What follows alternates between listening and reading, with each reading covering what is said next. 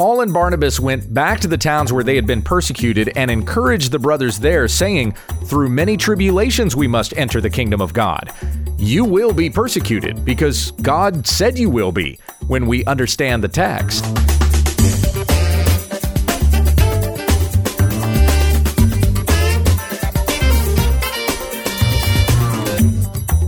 You are listening to When We Understand the Text, an online Bible ministry committed to teaching sound doctrine and exposing the faulty.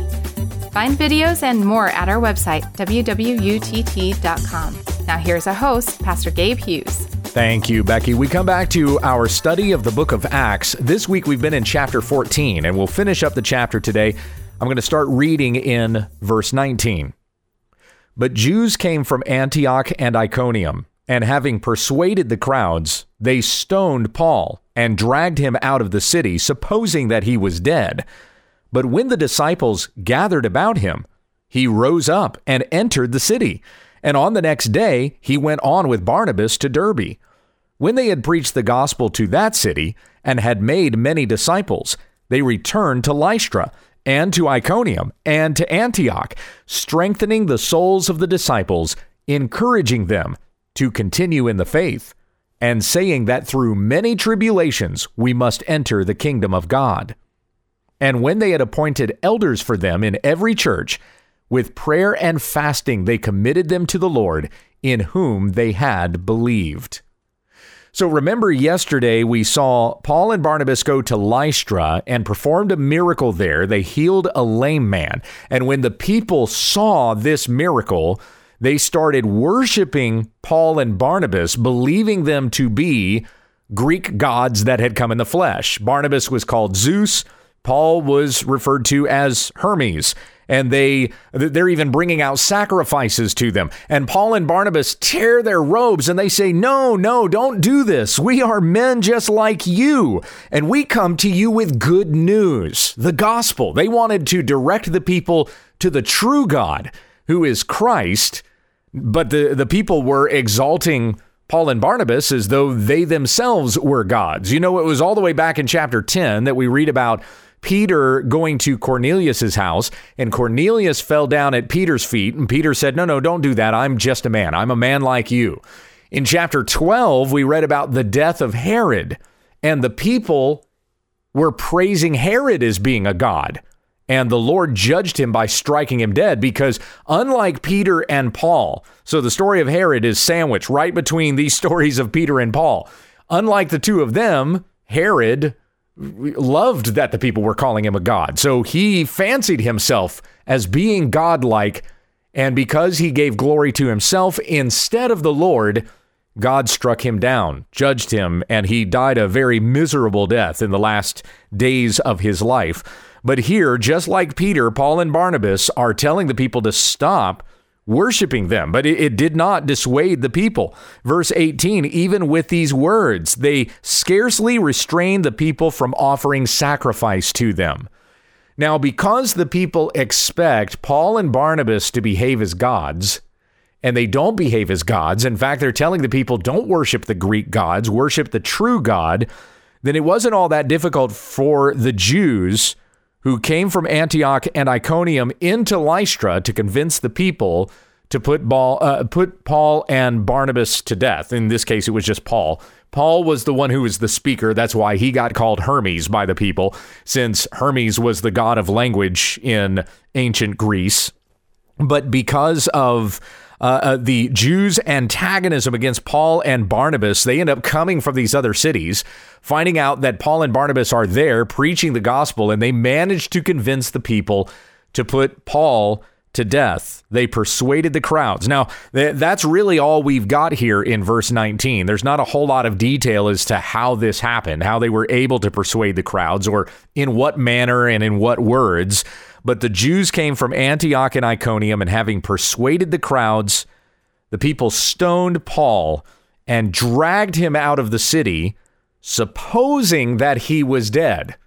Doesn't say that he actually died, but he received such a beating from this stoning that it appeared to them like Paul had died. So they drag him out of the city, supposing that he was dead. Paul referred to this stoning, by the way. He talked about it in 2 Corinthians chapter 11 and in 2 Timothy chapter 3. It's there in verse 10 where he says to Timothy, You have followed my teaching, my conduct, my aim in life, my faith, my patience, my love, my steadfastness, my persecutions and sufferings that happened to me at Antioch and Iconium and at Lystra, which persecutions I endured, yet from them all the Lord rescued me. So this would have been that stoning right here that Paul mentions in 2 Timothy 3, the persecutions that he suffered at Antioch, Iconium, and at Lystra. The people supposing that he was dead left him for dead. It says in verse 20, but when the disciples gathered about him, he rose up and entered the city. Now, the disciples probably gathered around him because they were going to mourn over him, but he then he just gets up. At least as far as the narrative goes, as far, as far as what we know from what's said here, Paul got up under his own power. So it wasn't like the disciples gathered about him and then raised him from the dead or healed him. The Holy Spirit may very well have healed him, but it was just Paul just getting up. He just got up and entered the city the, the very same place where he just got stoned. He goes back to that place. And on the next day, he went on with Barnabas to Derbe. Nobody seemed to question this. It, it, this had to have been something miraculous, though, that had taken place because to receive a beating like that and have appeared dead and then to just get up and be able to walk on to the next city, there certainly had to have been a healing from the Holy Spirit. But eh, I mean, it's still a serious persecution. This was a serious beating that Paul endured here. And as Paul will go on to share with Timothy, it's part of being a Christian. It's it's what we need to come to expect. People are going to hate us because of the Christ whom we believe in and the godliness that we are pursuing. Paul goes on to say, right after he talks about these persecutions that he went through in verse 12, 2 Timothy 3:12, indeed all who desire to live a godly life in Christ Jesus will be persecuted. That's not just people who stand in a city square and preach the gospel telling people to repent from their sin and follow Christ. Yeah, sure. I mean, those people that are uh, that are really getting a crowd stirred up, we would expect them to possibly be physically abused for the message that they are preaching. But Paul is not saying here street preachers will be persecuted. Only evangelists will be uh, uh, will be persecuted. He's saying all who desire to live a godly life in Christ Jesus will be persecuted. Peter said in 1 Peter chapter 4, starting in verse 3, for the time that is past suffices for doing what the Gentiles want to do, living in sensuality, passions, drunkenness, orgies, drinking parties, and lawless idolatry. With respect to this, they are surprised when you do not join them in the same flood of debauchery and they malign you. But they will give an account to him who is ready to judge the living and the dead. Just because you don't join with them in their sin, they're going to malign you for that. You want to pursue godliness? The world will hate you. You don't even have to preach the name of Christ or tell somebody, repent and believe the gospel, just because you won't join them in their debauchery. The world is going to hate you for that. Eh, that was the way it was with Lot in Sodom. The people of Sodom hated him because he would not join them in their sinful depravity because you want to live a godly life in Christ Jesus, you're going to be persecuted. You're going to be ridiculed. People will hate you for this because you want to follow God's word. People will hate you for following the word. While evil people and impostors will go on from bad to worse, deceiving and being deceived. But Paul says to Timothy, 2 Timothy 3:14, "But as for you, continue in what you have learned and firmly believed." knowing from whom you learned it, and how from childhood you have been acquainted with the sacred writings which are able to make you wise for salvation through faith in Christ Jesus. And then I have to read verses 16 and 17 just because. All scripture is breathed out by God and profitable for teaching, for reproof, for correction, and for training in righteousness, that the man of God may be complete, equipped for every good work. Amen to that. So here, Paul is uh, encouraging Timothy in 2 Timothy chapter 3, encouraging him to remain in the word and understand that just because you want to pursue godliness, people are going to persecute you for that. You have Peter in 1 Peter 4 saying that that uh, you you don't want to join folks in their debauchery and their depravity, well, they're going to hate you for that. Those who desire to live a godly life in Christ Jesus will be persecuted. Why is it that we suffer in our faith, that we go through persecution, that people hate us for the God we believe in and the Christ whom we serve and worship? Why do people hate us for this? Because God said they would. And I'll talk about this a little bit more because there's more to this story to come, and I don't want to uh, uh, just uh, go through all my cross references this early. so let's keep going here. And then I've got more passages that I'll throw in with this where Jesus had even told his disciples that they were going to be persecuted. This is in fulfillment of what God had said to those who follow him. We are going to be persecuted. But this is good news, and we're actually blessed to suffer for the sake of the name. Remember that uh, when the uh, apostles were beaten earlier in Acts, they went out from there rejoicing after they had just been beaten because they were considered worthy to suffer for the name of Christ. The apostle Paul was left for dead. Nope, he gets right back up again by the power of the Spirit. He goes right back into the city from which he had just uh, which from which he had just been dragged. he goes right back in there and then goes with Barnabas to Derbe And then he goes back to the cities where they threatened to kill him. That's what comes up next. When they preached the gospel to that city in Derbe and made many disciples, they returned to Lystra, where they had just been stoned, where Paul had just been stoned, and to Iconium and to Antioch, where the people had come to try to get Paul to be stoned. All the places where Paul was persecuted, he goes back there. And and we should be willing to endure the same. Though there's people that are going to be hating us for the gospel that we preach and the godliness that we are pursuing, that's that doesn't mean we tuck tail and run. Uh, you know, yesterday I had mentioned that if you're if if somebody is threatening to persecute you, it's okay to try to escape that persecution. You don't have to stand there and go, well, I mean, the Bible says I'm supposed to be persecuted, so I guess I just need to stand here and take it. If if you can flee from that, you should. So you can take the gospel to somebody else who's willing to listen to it. And Jesus said in Matthew 10 23, when they persecute you in one town, flee to the next. But that doesn't mean that any time that we face persecution, that that's just permission for you to go, well, I'm out of here. Anytime something gets hard, I'm going to go somewhere else. Eh, because Paul and Barnabas end up going back to the very places where their lives were threatened, checking on the brothers whom they had led to the Lord when they were there. See, things had calmed down a little bit. They were no longer the focus. People's attention was now directed at other things. They had busied their lives in other stuff. Uh, and so they were able to come back into the city without the kind of attention that they had when they left and check on the brothers that they had led to Christ so that they might encourage and build up the church there. So they go back to Lystra, Iconium, and to Antioch. They were strengthened with courage by the Holy Spirit of God. Nothing to fear of men. They worshiped and served and honored the Lord. So they go back to these cities, strengthening the souls of the disciples and encouraging them to continue in the faith. See, how encouraging is that when these men and women were made brothers and sisters in the Lord because of the gospel that was preached by Paul and Barnabas?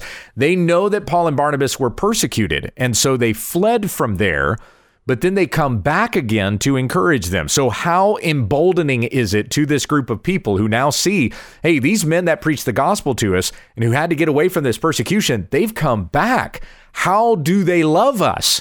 They, they love us so much to have shared the gospel with us and then risk their own lives coming back in here to check on us and see how we are doing. And that would have encouraged them all the more to stand in courage against the persecution they no doubt would face in the city where persecution had risen up even against Paul and Barnabas. So they strengthened the souls of the disciples and encouraged them to continue in the faith. And saying that through many tribulations, we must enter the kingdom of God. Once again, those who desire to live a godly life in Christ Jesus will be persecuted. 1 Timothy 4:12 Beloved, do not be surprised at the fiery trial when it comes upon you to test you as though something strange were happening to you. Now, once again, why do we go through persecution? Because God said that we would. And it's to test you that you might be steadfast and sure and strengthened. Your trust would be all the more in God and not in the things of this world. You long all the more for his kingdom and not this fallen world. Rejoice. That's verse 13. But rejoice insofar as you share Christ's sufferings. If you desire to be Christ like, you're going to suffer as Christ did that you may also rejoice and be glad when his glory is revealed. Now, get this next verse, verse 14. This is a heavy one, okay? It's heavy. If you are insulted for the name of Christ, you are blessed because the Spirit of glory and of God rests upon you. Folks, I am insulted for the name of Christ every day. And sometimes those insults come from fellow believers. That's the most astonishing thing. I have to have grace and patience with others to know just because somebody has insulted me does not automatically mean they're not a Christian. The litmus test of faith is not whether whether or not you've insulted Gabe Hughes, okay? So my Lord was gracious and patient with me and so I must be with others, even when they insult me. So it's astonishing that that would come from people within the faith. It comes from people within your own church sometimes. And Paul warned the elders at Ephesus of that very thing. Acts 20, verse 30 Fierce wolves will arise among you, attempting to devour and drag off the sheep. Now, in that case, we're actually talking about false teachers, unbelievers, people who would be revealed to be unbelievers, and we need to defend the flock. But the point still stands that there are going to be people from within your church, people you thought to be your own brothers and sisters, and probably still are, but they get caught in a snare of Satan and they start sowing discord because they've been they've been led astray. And even still in these situations, we need to be patient with one another for the Lord has been patient with us. He was patient with his own disciples. Now, aside from the fact that Judas betrayed him, you have Peter who told Jesus he would go with him to death and then denied him three times, just as Jesus said that he would. Before the rooster crows, you'll deny me three times. But Jesus said to Peter, I have prayed for you so that when you turn back, you may encourage your brothers in the faith. So when someone comes against me, I pray for them and hoping that they will repent and be an encouragement to the rest of the body over that. Be able to say, "Look, I was I was caught in Satan's snare." And I have seen the error of my ways. God has granted repentance, as it says in 2 Timothy 2.25, and, uh, and leading people to a knowledge of the truth. When Jesus was arrested, all of his disciples scattered, they ran away. So when we suffer for the sake of his name, we are sharing in the sufferings of Christ, and it's so that we would glorify and honor Christ all the more. We cling to him all the more, knowing that we are growing in Christ's likeness and we are sharing in uh, in the things that our Savior endured for us, but not as great a degree as Christ endured for us, because we don't have to go through the wrath of God. People who are uh, followers of Christ, who have faith in Jesus, the wrath of God is satisfied. So while man may do things to us and persecute us, we have nothing to fear of what man does, no matter what he might say or accusations and insults that he might hurl at us. We do not fear man, we fear God. And he has promised us, the Lord has promised, he will deliver us through his son, Jesus Christ. Jesus said to his disciples, Behold, I am sending you out as sheep in the midst of wolves. So be wise as serpents and innocent as doves. This was Matthew 10, 16. I'm going on to verse 17 now. Beware of men for they will deliver you over to courts and flog you in their synagogues, and you will be dragged before governors and kings for my sake to bear witness before them and the Gentiles. When they deliver you over, do not be anxious how you are to speak or what you are to say, for what you are to say will be given to you in that hour. For it is not you who speak, but the Spirit of your Father speaking through you. Jesus goes on talking about this kind of persecution. Brother will deliver brother over to death, and the father his child, and children will rise against parents and have them put to death, and you will be hated by all for my name's sake. But the one who endures to the end will be saved. And that's what Paul is sharing with the churches here in verse uh, 22. Acts 14 22. Continue in the faith, because it is through many tribulations that we must enter the kingdom of God. Jesus said to his own disciples in Mark 10 that we will receive the kingdom of God with persecutions. People will hate us, but we trust in the Lord our God, and he will save us in the end. Verse 23 And when they had appointed elders for them in every church with prayer and fasting, they committed them to the Lord in whom they have believed. Take heart, my brothers and sisters. Be courageous, stand strong, remain steadfast, and it is the Lord who will sustain you. Cling to Him. Do not despair when people in this world hate you. We've been promised that people in this world will hate us, but the Lord loves us through His Son, Jesus Christ. And as I said to you, I believe yesterday, out of Romans chapter 8, nothing can separate us from the love of God that is in Christ Jesus our Lord. As David prayed in the Psalms, For my mother and my father have forsaken me, but the Lord will take me in. Let us pray. Heavenly Father, I pray that you would fill us with courage, that we would not fear the accusations of men that are uh, that are empty and ultimately cannot do anything to us. They certainly will hurt for the time, and we will feel heartbroken when those that we thought loved us will turn against us. But we know that in the kingdom of God, if we are pursuing your righteousness, that there is nothing that can harm us by the accusations of men. Our place is secure in the kingdom of God forever in glory. So help us to cling to you. And if any time we face persecution or ridicule or things like that in this life, we rejoice in those things, for we share in Christ's sufferings. And and these things uh, cause us to draw to you all the more, trusting less in men and more in God, and we look all the more for your kingdom that is going to come when all of the horrible things that happen in this world will be gone and we will be with our Lord forever in glory because you have promised you will keep us and sustain us by your Spirit to the end, sealed by the Holy Spirit of God for your kingdom forever. We ask for uh, grace and forgiveness and mercy that we would treat one another with these things because you have shown them to us. And we pray this in Jesus' name. Amen.